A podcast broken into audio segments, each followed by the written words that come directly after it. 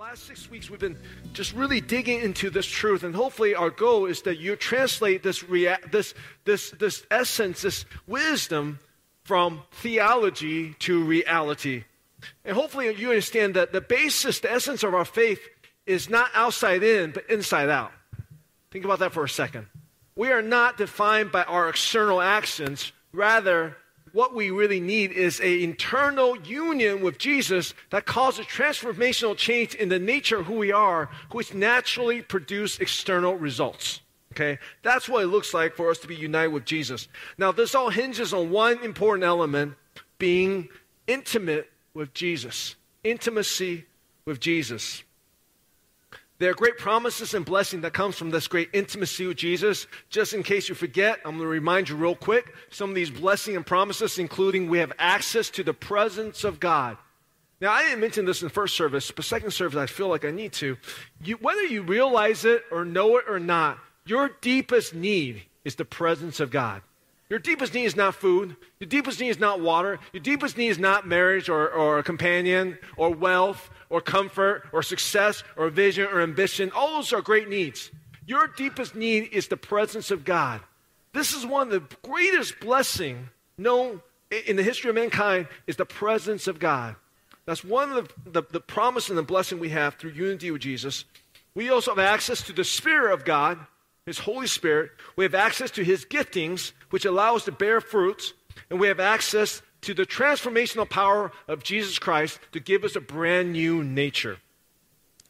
Like Pastor Ron said, last week, Pastor Aaron talked about remaining. This week, we're going to talk about responding. What are our appropriate response to what Jesus has done? So I'm going to go to our text in 2 Peter chapter 1. Try to meet me there. Let's read it together. By his divine power, God has given us everything we need for living a godly life. We have received all of this by coming to know Him, the one who called us to Himself by means of His marvelous glory and excellence. And because of His glory and excellence, He has given us great and precious promises. These are the promises that enable you to share His divine nature and escape the world's corruption caused by human desires. This is what we just talked about. These are the awesome promises of God. Verse 5 in view of all this, make every effort to respond to God's promise. Supplement your faith with generous provision of moral excellence, moral excellence with knowledge, knowledge with self control, self control, patient endurance, patient endurance with godliness, godliness with brotherly affection, and brotherly affection with love for everyone. The more you grow like this, the more productive and useful you will be in your knowledge of our Lord Jesus Christ. But those who fail to develop this way are short sighted or blind, forgetting that they have been cleansed from their old sins. So, dear brothers and sisters, work hard to prove that you really are among those God has called and chosen. Do these things, and you will never fall away. Then God will give you a grand entrance into the eternal kingdom of our Lord and Savior, Jesus Christ. I want to make three very simple points this morning, or answer three simple questions. The first one is How do we respond? I want to talk about what is the appropriate respond, response to the promises of God. The second question I want to answer is what happens if you fail to respond? The last question I want to answer is why should we respond? Why? It's the why. It's the impetus behind why we should respond. So the first point, how do we respond? Verse 5, Peter says this In view of all this promise, make every effort to respond to God's promise. So, how do we respond? With great effort. I think we have made it pretty clear that the promise given by God is not based on what you have done or what you can do. You didn't earn those promises. You didn't earn your adoption, okay? Let's be clear. Jesus didn't go to an adoption agency and say, hey, give me the best behaving kid in here. I think sometimes we think that. If he had done that, we're all be in trouble. Jesus met us in our deepest sin, deepest wrath, deep wretchedness. He met us there and says, Come into my family. We have nothing to do with our own adoption.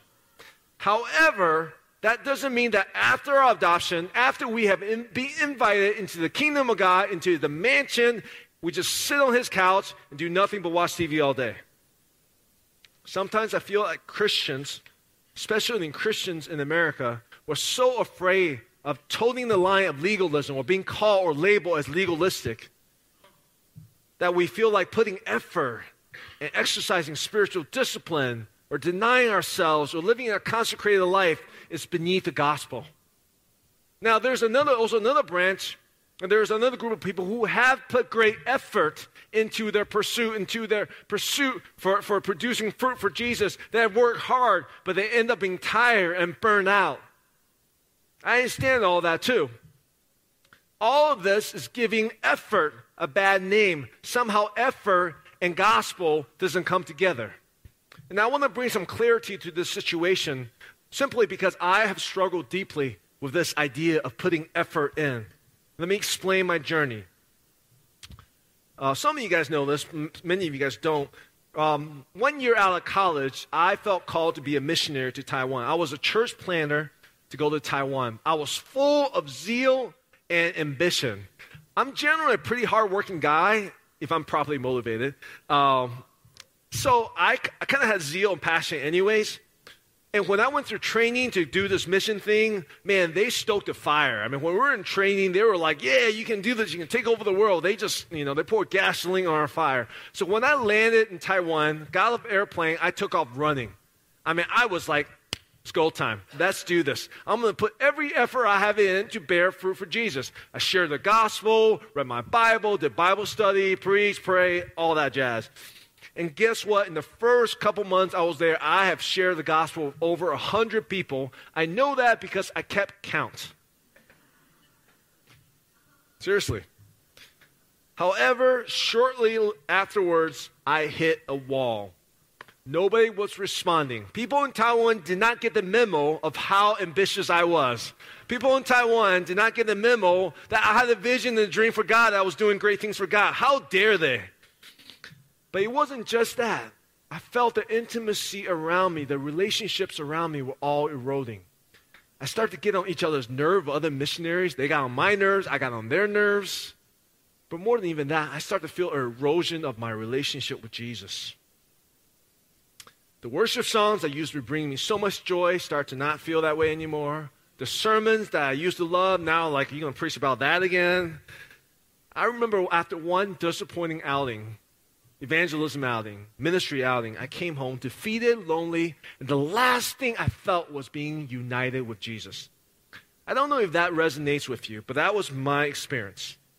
This was when I first became familiar with this concept the concept of producing rotting fruits, fruits that rot. Think about this for a second. Every single fruit that you buy, that you can buy, like from grocery stores, by definition, are rotting fruits, right? Doesn't matter how fresh they look right now, doesn't matter how good they smell, they are in the process of rotting, dying, disintegrating. Just a matter of time. Every single fruit is rotting fruits. It's normal, it's based on our own effort, our own ability. That's what we produce. Even with our best efforts, we simply can only produce the best rotting fruits. Does that make sense? Normal human effort produce normal fruits, which by definition are rotting. And on the mission field, I realized for the first time in my life, I hate producing rotting fruits. I hate it. I hate producing fruit that don't last. That for a while may seem good, might smell good, might taste good, but eventually is disintegrated. It doesn't produce any fruit in the end. What about you? Anybody fans of rotten fruits? Is anything more gross than rotting fruits? You know, the back of the fridge thing, you got a mango or the apple sitting back there that you forgot about because it was covered up by the milk. And by the time you discover it's like flies all over, there's like stuff growing, oozing out. It's one of the few garbage that I have to bag it in plastic bag before I bag it, put it in the garbage can. You guys know what I'm talking about. That's how gross rotting fruit is. How about you? Have you worked so hard using your own effort trying to produce fruit on your finances that doesn't matter how hard you work, there's like a hole in your pocket? Whatever comes in just doesn't, it doesn't matter how much comes in, more goes out. Or, or, it doesn't matter how hard you work to, to accumulate in your bank account, it just doesn't fulfill the desires, the deep needs of your heart. That's what I call rotting fruits. Or you work so hard with your relationship with your loved ones, trying to appease them, grow them, get better, but you never get to the heart of the issue, and there's no real peace in your family. What about this? Sin patterns that you deeply push away, you suppress, you work hard to get rid of, but whenever you get weary and tired, those addictions come crawling back into your life. How about this one? When you love, when you try to go love and minister to other people, but every time, inevitably, when these people you're loving, these broken people you're trying to love, when they let you down, you realize you could not respond in love because really it's still all about you. It's still about your insecurities. It's about your effort, your abilities. This is what I call rotting fruits. The reason we get burned out is because we put all our efforts, our energy, our resource, our time in producing rotting fruits. If you're tired of producing rotten fruits, I want to invite you once again with a different advice to, to, to read John chapter 15. John chapter 15. Yes, I am the vine, you are the branches. Those who remain in me and I in them will produce much fruit. For apart from me, you can do nothing. Later, Jesus says, I have called you, I have appointed you to bear fruits, fruits that will last. Think about lasting fruit for a second.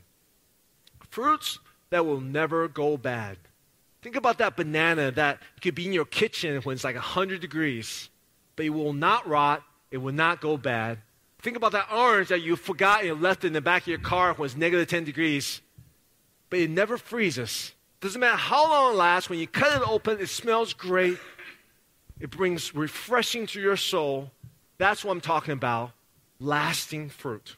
Have any of you ever seen lasting? Can you buy lasting fruit in the grocery store? You cannot because it's not physical, it's not tangible. Lasting fruit is supernatural. And that is my whole point.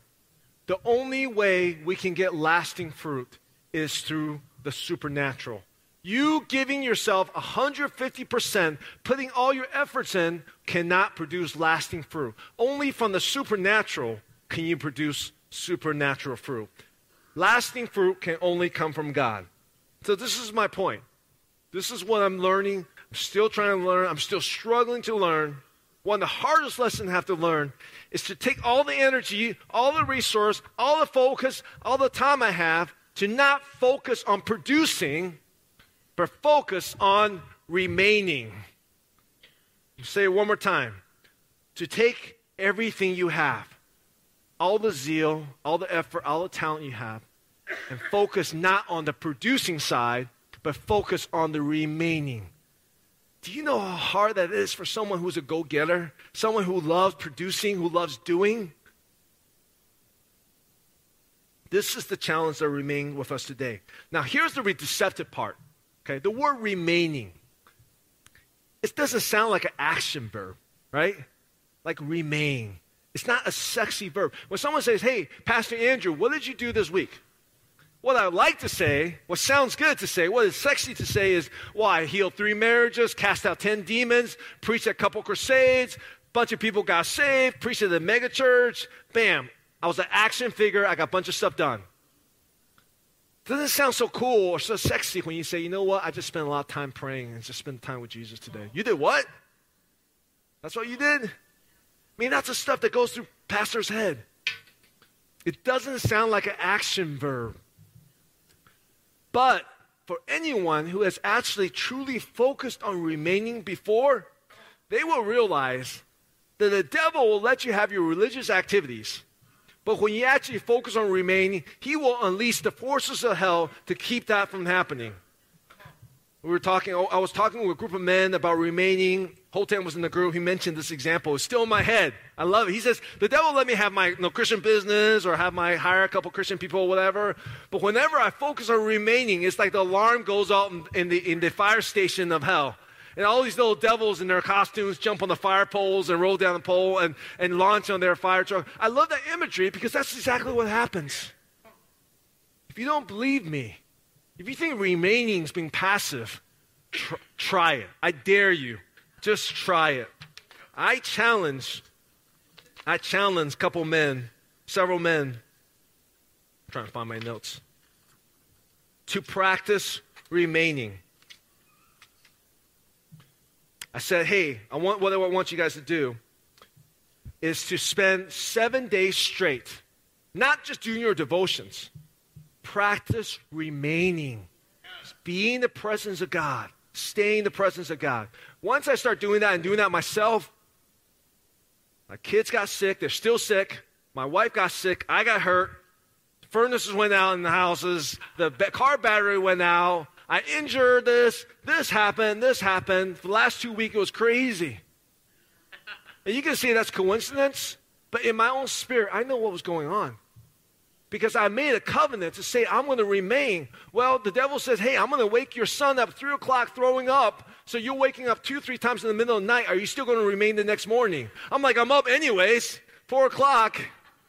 I might as well remain. I mean, this is as real as it gets.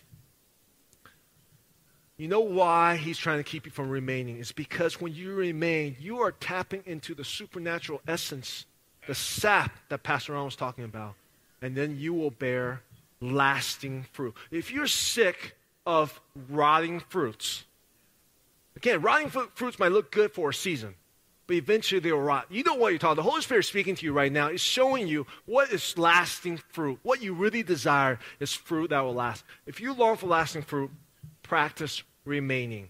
This is one of those awesome paradoxes of the Bible, right? Jesus says, if you want to live, you must. If you want to be first, you must be. Jesus said, if you want to be a leader, you better go wash some stinky feet. Okay? He's saying, if you want to produce lasting fruit, forget about producing. Focus on remaining. There's so much more we can talk about this. I want to just give you some very practical nuts and bolts of remaining. I looked up remain. I'm no Greek scholar, but I looked up the word for Greek, uh, for remaining in Greek, is the word menate. Menate. And Strong's Concordance gave some words to kind of describe the meaning. The three words I saw was abide, stay, and wait. I thought these are three great things uh, as a starting point to learn how to remain. The first word is abide. Abide means to accept or act in accordance of. For example, you would say, abide by these contracts, or I'm going to abide in these agreements. You go with uh, this accord, you go with someone else's way. To me, this is one of the strongest obstacle to remaining in Jesus. The reason for this is, is that as you get closer to Jesus, as you get more intimate with Jesus, guess what's going to happen? There are going to be more and more disagreements between you and Jesus. Think about any relationship. Think about when you're first courting your husband and your wife, you're starting to get to know each other, you're just dating. At first, it's all rainbows and unicorns. Everything's going great. You think the best of them. You're thinking, wow, man, they must be the most lovely person. They must love everything about me until you get to know them a little bit more. And you're like, whoa, there's a lot of things that we disagree about. Fast forward to when we're married, and you're like, we don't even roll our toothpaste the same way. To this day, my wife and I have two separate toothpastes in our bathroom because she can't stand how I don't even roll it, I just squeeze it. So you go to my bathroom, literally, there's like one mutated looking toothpaste that's like half dead, and then my wife's got her like neat little toothpaste roll from the back end, right? But that's what relationship is, right? As you get to know each other better, there will be more differences. It's the same thing in the church. As you get uh, deeper and more connected in the church, you're going to get more disagreement. There are going to be more offenses. There are going to be issues that comes up that you don't understand, you don't like. That's the nature of relationships. That's what happens. You can't run from it. You deal with it correctly. I said this more. I said this many times before. Love and loyalty is not even proven until there is a disagreement, until there's offense. When my wife and I are doing well, we're getting along great, there's no love being demonstrated. Love is demonstrated when she and I disagree, when I'm offended by her. Does that make sense? When my kid is cute and happy and, and asleep, you know, sometimes the kids are the cutest when they're asleep. I'm just loving something that's cute. I'm not exercising love. It's when my kid just woke up and puked all over everything, then is when I'm exercising love. Does that make sense? We as church needs to grow up to realize conflict is not a bad thing. Offense is not a bad thing. If you deal with it correctly, it leads to greater intimacy. Side point, going back to this point I'm making right now. Same thing with our relationship with Jesus. As we get closer and closer to Jesus, guess what? There are going to be disagreements. There will be things that he's talking about, he had talked about in the scripture, or he's still speaking to you that is going to offend your 21st century sensibilities. I'll be honest. I disagree with Jesus like all the time. You really want me to say this, God? Do you really want me to go in this direction? People think pastors are just get along with Jesus great. Are you kidding me? I'm being challenged constantly beyond my limits. The secret to me and Jesus is not we always agree. It's what we do when I disagree with him. Ask any pastor. Ask Pastor Ron. Pastor Ron, you had some disagreements with Jesus? I heard some stories. There's some epic battles there. Every man, look in the Bible. Look in the Bible. There's some epic battles there. But what do we do when we hit a disagreement? We choose to abide. We say, God, my wisdom, my knowledge, my experience, my emotions are incomparable to yours. I'm going to abide with you. That's the first step, the first step to remaining Jesus. Second step is to stay. Second word is stay. I'm speaking to, to those with spiritual ADHD. This is one of the hardest things to do, to sit in his presence. Most men I know cannot do this without practice. Notice I say practice. In other words, you got to get better at it by practicing. It's not one of those things like, oh, I'm just not good at it. No, you got to practice it. See, we men sometimes see ourselves as action figures. We have convinced ourselves that action equals productivity.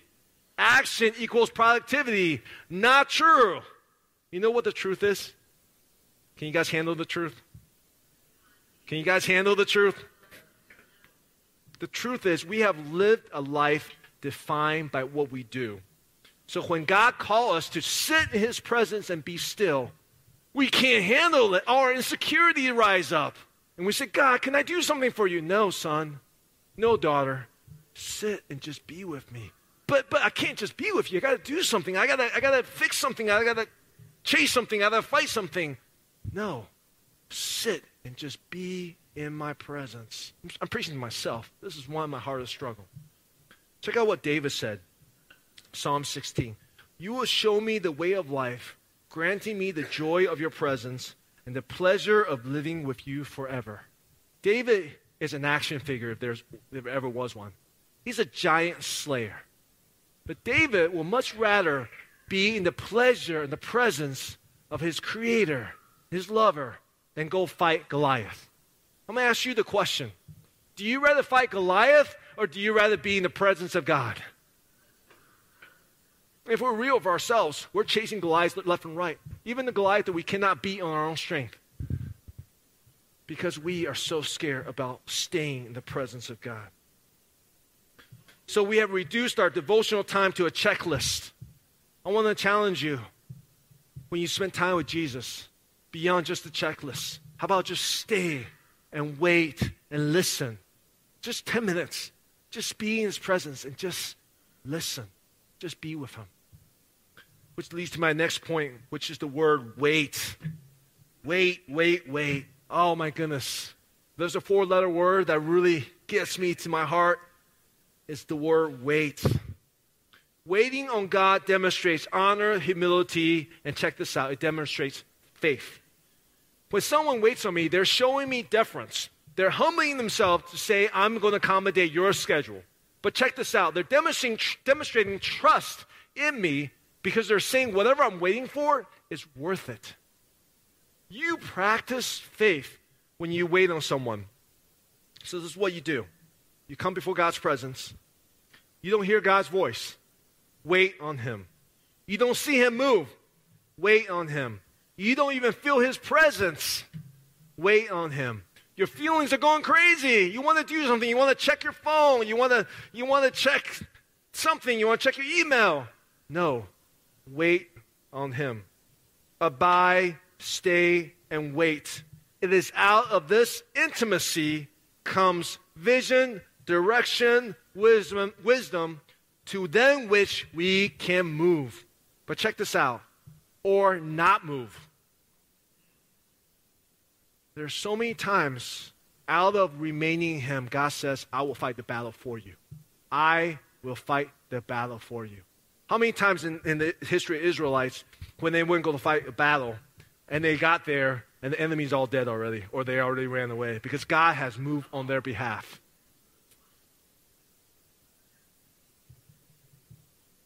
I think we need to aspire to be a church that remains. Putting all your effort and your energy on remaining in, in Jesus is the only appropriate way to respond. So, answering that first question with great effort. Not great effort in producing fruit, but great effort in remaining in Jesus.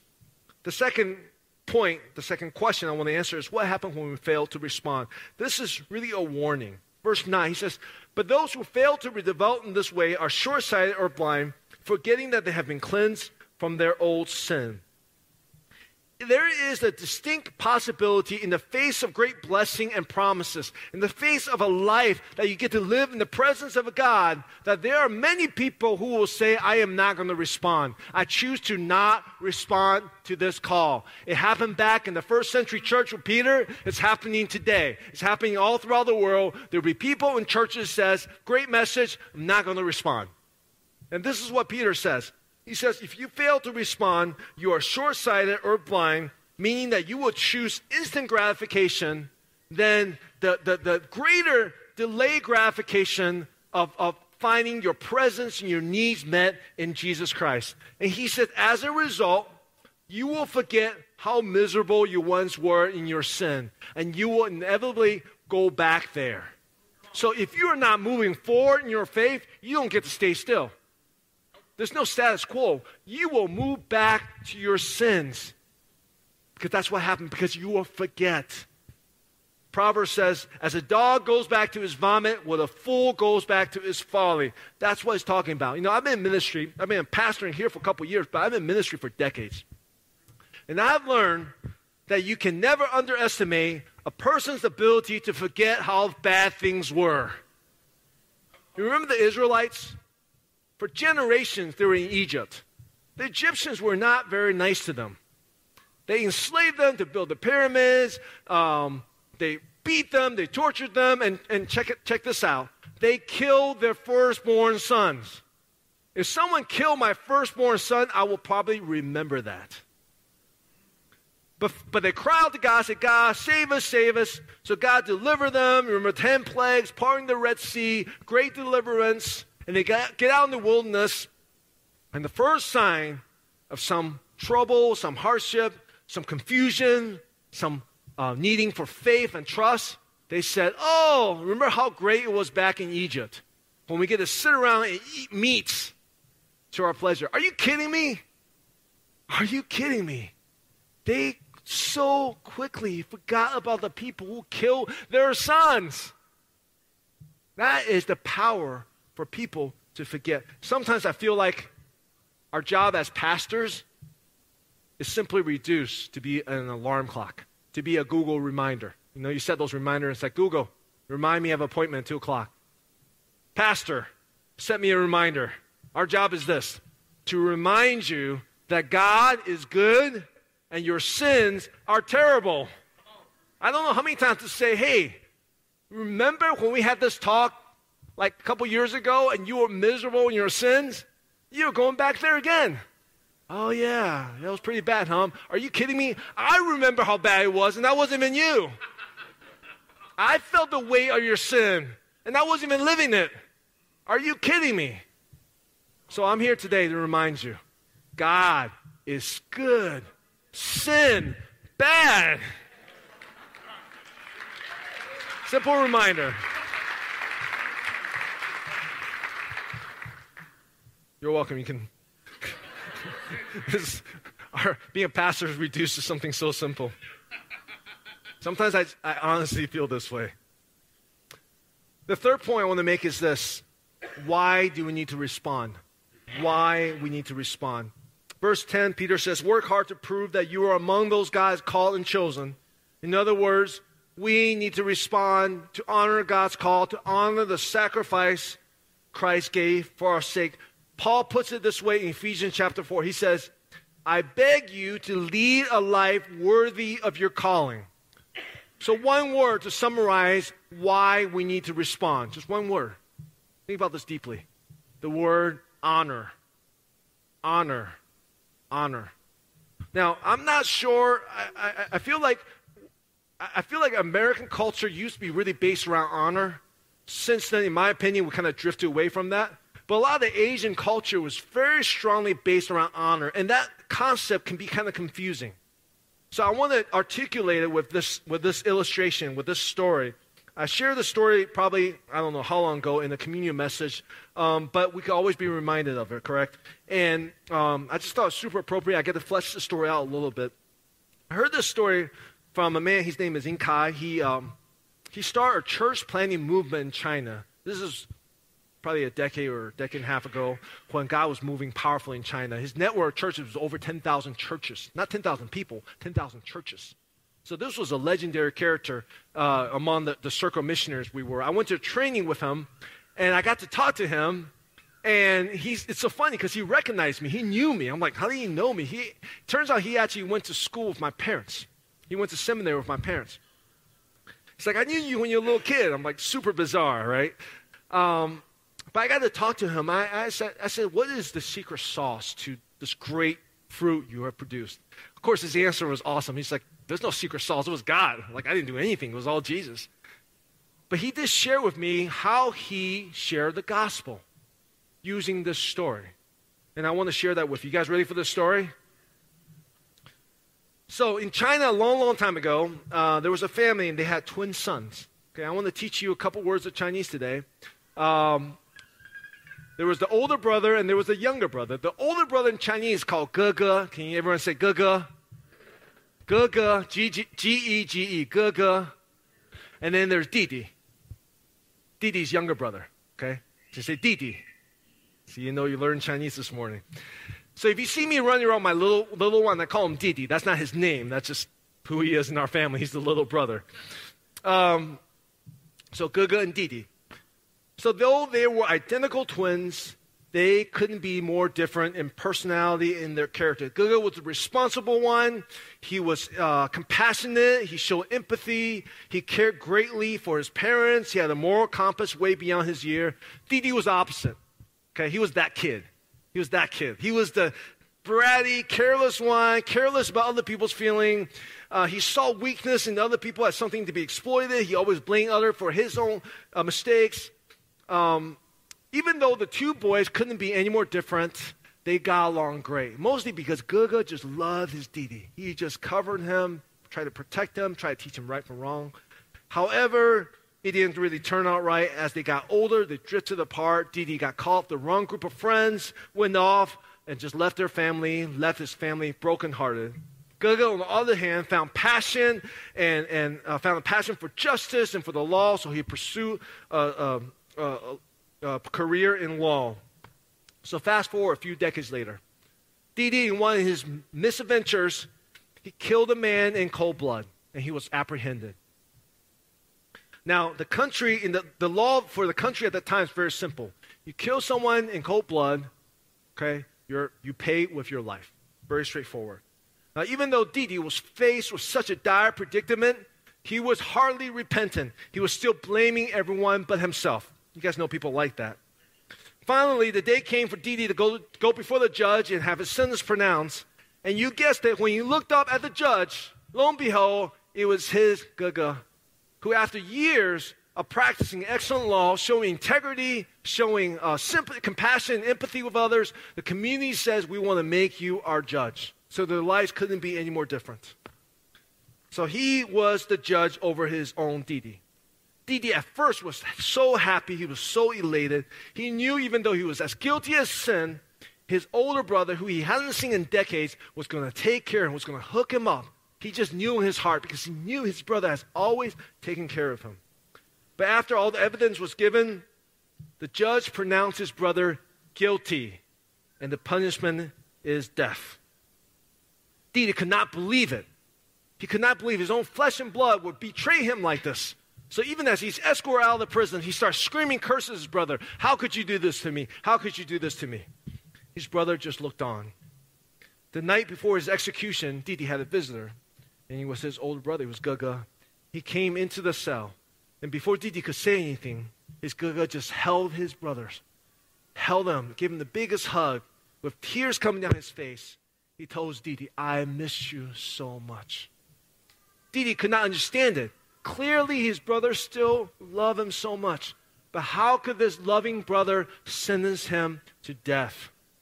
And Gege said to him, He says, I have a plan. I want you to wear my clothes, since we're identical twins. You wear my clothes and you walk out of here as the judge. Tomorrow morning, when they come and get me, I will simply provide convincing evidence that I'm actually the judge, and they will have to let both of us go. And by tomorrow morning, I want you to meet me outside the city gates, and we're going to celebrate together. Didi was overjoyed. He knew his brother was going to come through for him. So they changed clothes. He left as the judge. The next day, Didi wait outside the city gates, but the brother never came. Instead, a courier came and he dropped off a letter for him. He took the letter and he opened up the letter. The letter was from his brother. The letter said this. It says, Didi, please read this letter very carefully. Though you might not want to understand it, you need to know my heart. He said, The night before the trial, when I heard about your case, it was the worst night of my life. On one hand, I was overwhelmed with grief at the atrocity you committed. And my allegiance to honor the law to which I was sworn to, and to give justice for the man you killed and for his family, but also for my own conscience before God and before my community, who entrusted me with this great honor to be the judge. But he said, on the other hand, I was also broken and overwhelmed with compassion and love for my little brother. I tossed and turned all night long, trying to come up with any legal loophole or maneuvering that's going to provide both justice and mercy. And finally, at dawn, I came up with the only solution. The only solution is this someone has to pay for this sin. He says, By the time you read this le- letter, I have already surrendered my life to pay this price for you. This is the only way. He says, now you have a choice to make, Didi. You now have access of all of mine. You have my identity, you have my house, you have my bank account, you have my resource, my relationship, my authority, my reputation. You are now the judge. My question for you is this I have given my life for you. Will you live your life for me. See, now Didi has his brother's identity in every sense of the word. When people see Didi, they don't see him as a scoundrel who should have been executed. They see him as the righteous judge. But he has a decision to make. Think about this in all reality. Didi can use the freedom he's been given, indulge in his previous lifestyle. He can use that fat bank account that his brother has and blow it on booze and prostitutes. He can use the power and the privilege that he's been given and use it to take advantage of other people and manipulate people like he's done his whole entire life. But I want to ask you this question. The thought of him tarnishing, destroying his brother's reputation, doesn't that make you sick to your stomach? Doesn't it? Do you know why it makes you sick to your stomach? It's because of honor. That is what honor means. If that makes you sick, as you should. It's because God had put the evidence and the presence of honor in your heart. Or Didi could choose the more difficult path.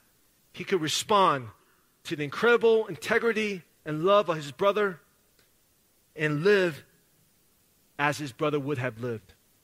And to prove that his Gege sacrifice were not in vain. You guys remember the movie Saving Private Ryan? You guys know I'm talking about the movie? For those who haven't seen the movie, I highly recommend it. It's a, it's a movie that's difficult to watch multiple times because of how powerful it is. But the story is uh, during World War II, uh, there were four brothers who were sent to fight in the war.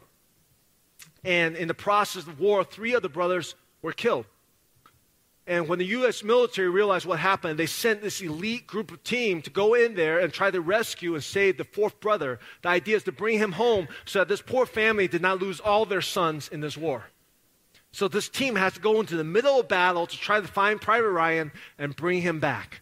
And this process of trying to save Private Ryan, this team of brave, courageous men, sacrificial men, one by one, lost their lives. I think there's only two men remaining.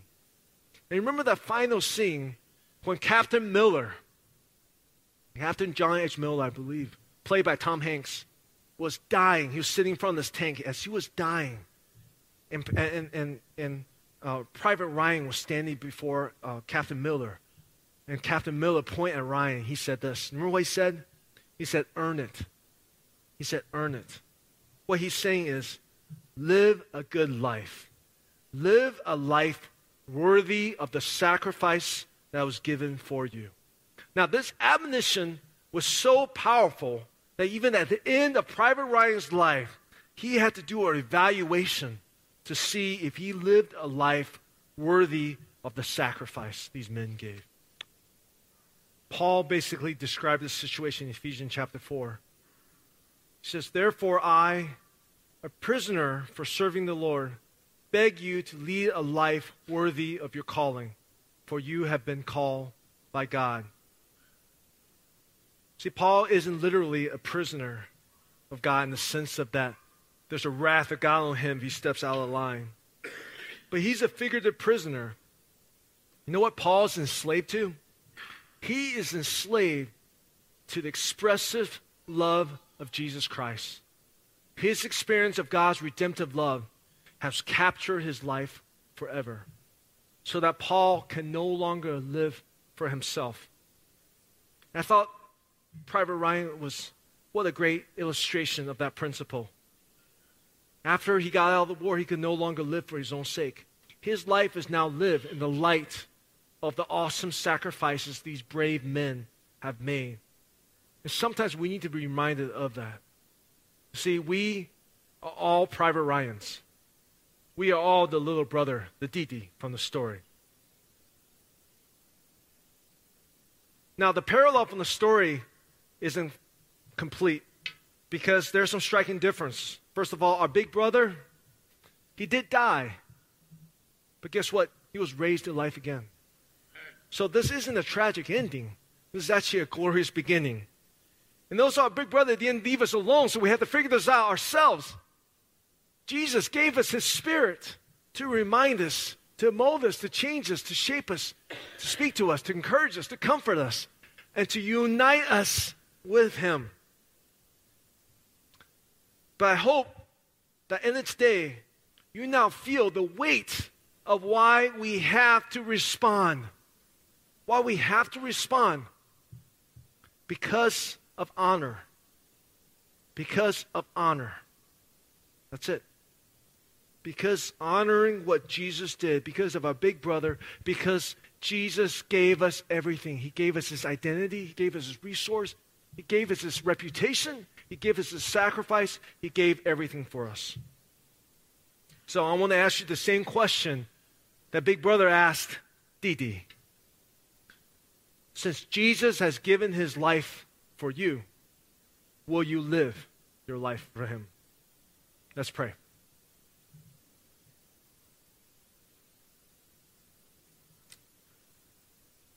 Lord Father, Holy Spirit, we just ask that you even now will stir up the hunger we have for your presence, the hunger we have to remain in you.